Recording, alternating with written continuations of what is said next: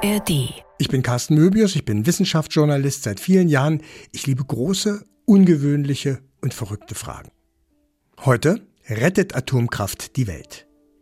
Als 2011 eine riesen Tsunami-Welle über das Atomkraftwerk in Fukushima in Japan drüber gerauscht ist, da ging das hier in Deutschland ziemlich schnell. Dann hat die Politik ratzfatz entschieden, aus der Atomkraft auszusteigen. Und für jemanden, der den Supergau, den Atomunfall in Tschernobyl in der Ukraine damals 1986 aus der Ferne bewusst miterlebt hat und das, was dann da passiert ist, da fand ich diese Entscheidung erstmal nachvollziehbar und gar nicht so schlecht. Und kaum war die Entscheidung getroffen, da gab es schon wieder die Diskussion, ob wir nicht möglicherweise mit der Kernkraft eine Energieform aus der Hand geben, die uns bei der Bekämpfung des Klimawandels helfen könnte. Weil Kernkraftwerke haben keine Schornsteine, aus denen Rauch rauskommt. Also, könnte Atomkraft möglicherweise die Welt retten? MDR Wissen. Die großen Fragen in zehn Minuten. Der Podcast, der die Welt erklärt. Michael Schneider soll mir bei dieser Antwort helfen. Denn Michael Schneider kennt sich aus. Er berät unter anderem die Internationale Atomenergiebehörde, die UNESCO, die Europäische Union, Umweltschutzorganisationen.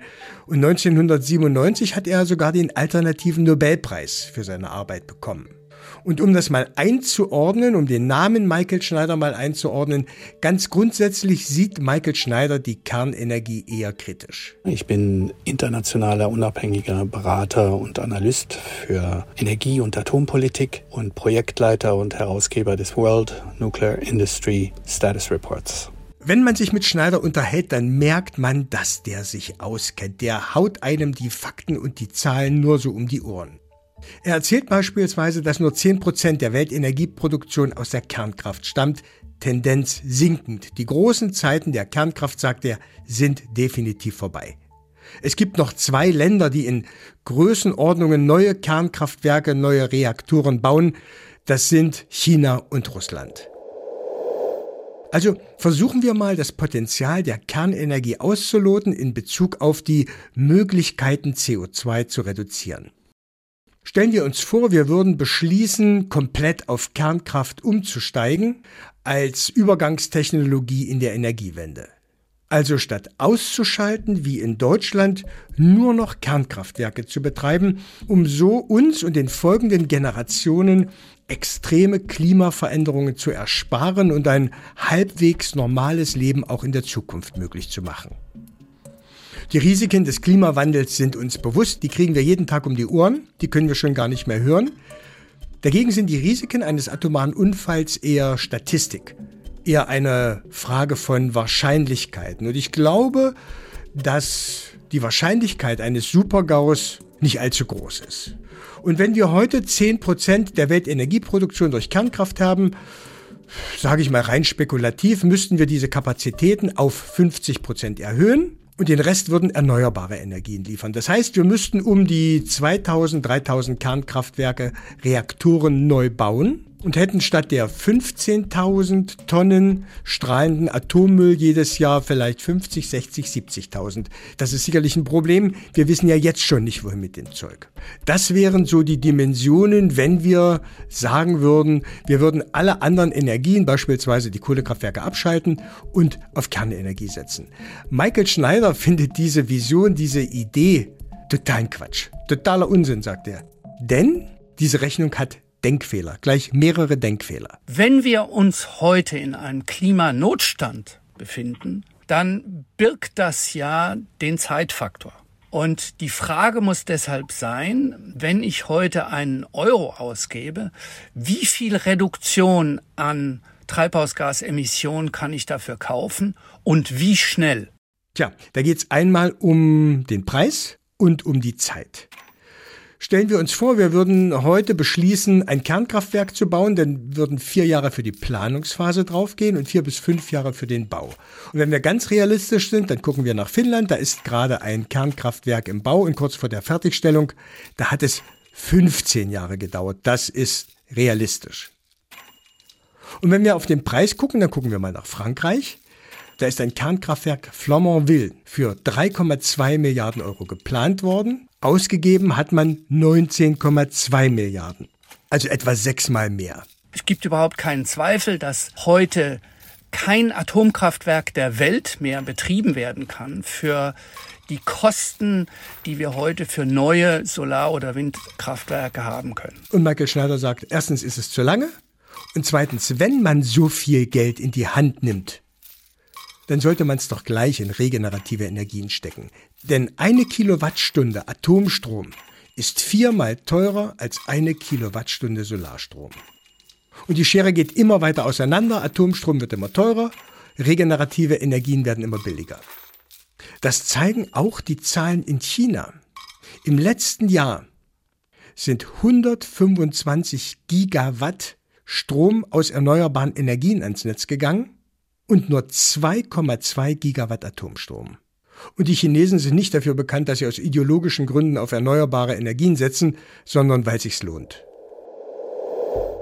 Aber, und jetzt kommen wir wieder zum entscheidenden Punkt, wir brauchen ja neben den erneuerbaren Energien auch berechenbaren Strom, eine Art Grundlast. Wir brauchen Strom, der da ist, den wir zuschalten, wenn die erneuerbaren Energien nicht funktionieren, wenn es dunkel ist und kein Wind weht. Und wir brauchen einen Strom, den wir auch abschalten können, wenn die erneuerbaren Energien ihre Spitzen haben. Und jetzt kommt wieder Michael Schneider ins Spiel. Michael Schneider schüttelt den Kopf und sagt, genau dafür ist Kernenergie eben nicht geeignet. Je höher der Anteil der Erneuerbaren, umso unwirtschaftlicher wird eine Atomkomponente. Das eine schließt das andere aus und ist keinesfalls äh, komplementär, dann das, das würde ja bedeuten, dass man flexibel Atomkraftwerke rauf und runter fahren müsste, was übrigens nicht nur wirtschaftlicher Unsinn ist, sondern auch äh, technisch extrem fragwürdig, denn die Technologie ist nicht dafür ausgelegt, hoch und runter gefahren zu werden. So, und dann gibt's da noch eine Idee aus den USA. Darüber will ich nur mal ganz kurz reden. Da gibt's die kleinen Mini-Reaktoren, die für regionale Stromerzeugung, für Unternehmen möglicherweise interessant sein könnten. Die US-Regierung hat da Förderprogramme aufgelegt. Jede Menge Start-ups beschäftigen sich mit der Entwicklung solcher kleiner Mini-Reaktoren. Und ihr ahnt es, auch hier schüttelt Michael Schneider verständnislos mit dem Kopf. Er sagt, das sind sogenannte PowerPoint-Reaktoren. Das sind Reaktoren, die es auf dem Papier gibt, die es als Fiktion gibt, die aber eine Illusion sind. Auch damit sollten wir nicht rechnen.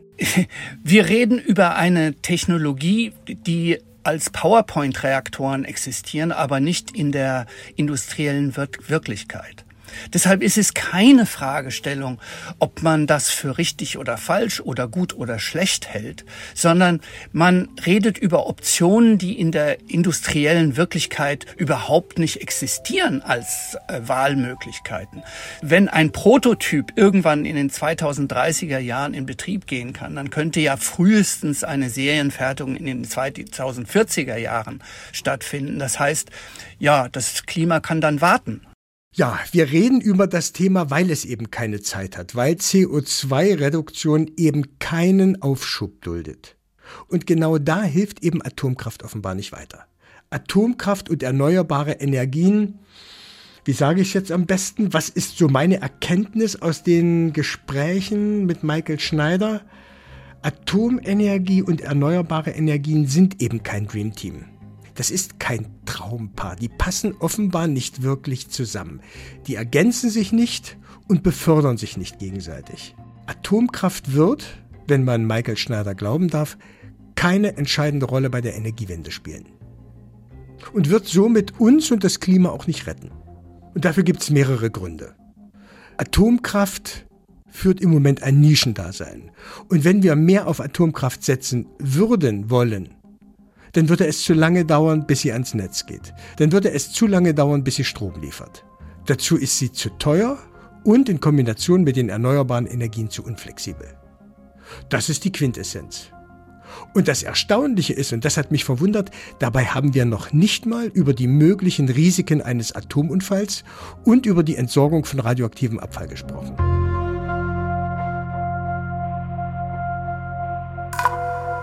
Die großen Fragen in zehn Minuten. Ein MDR Wissen Podcast von und mit Carsten Möbius. ARD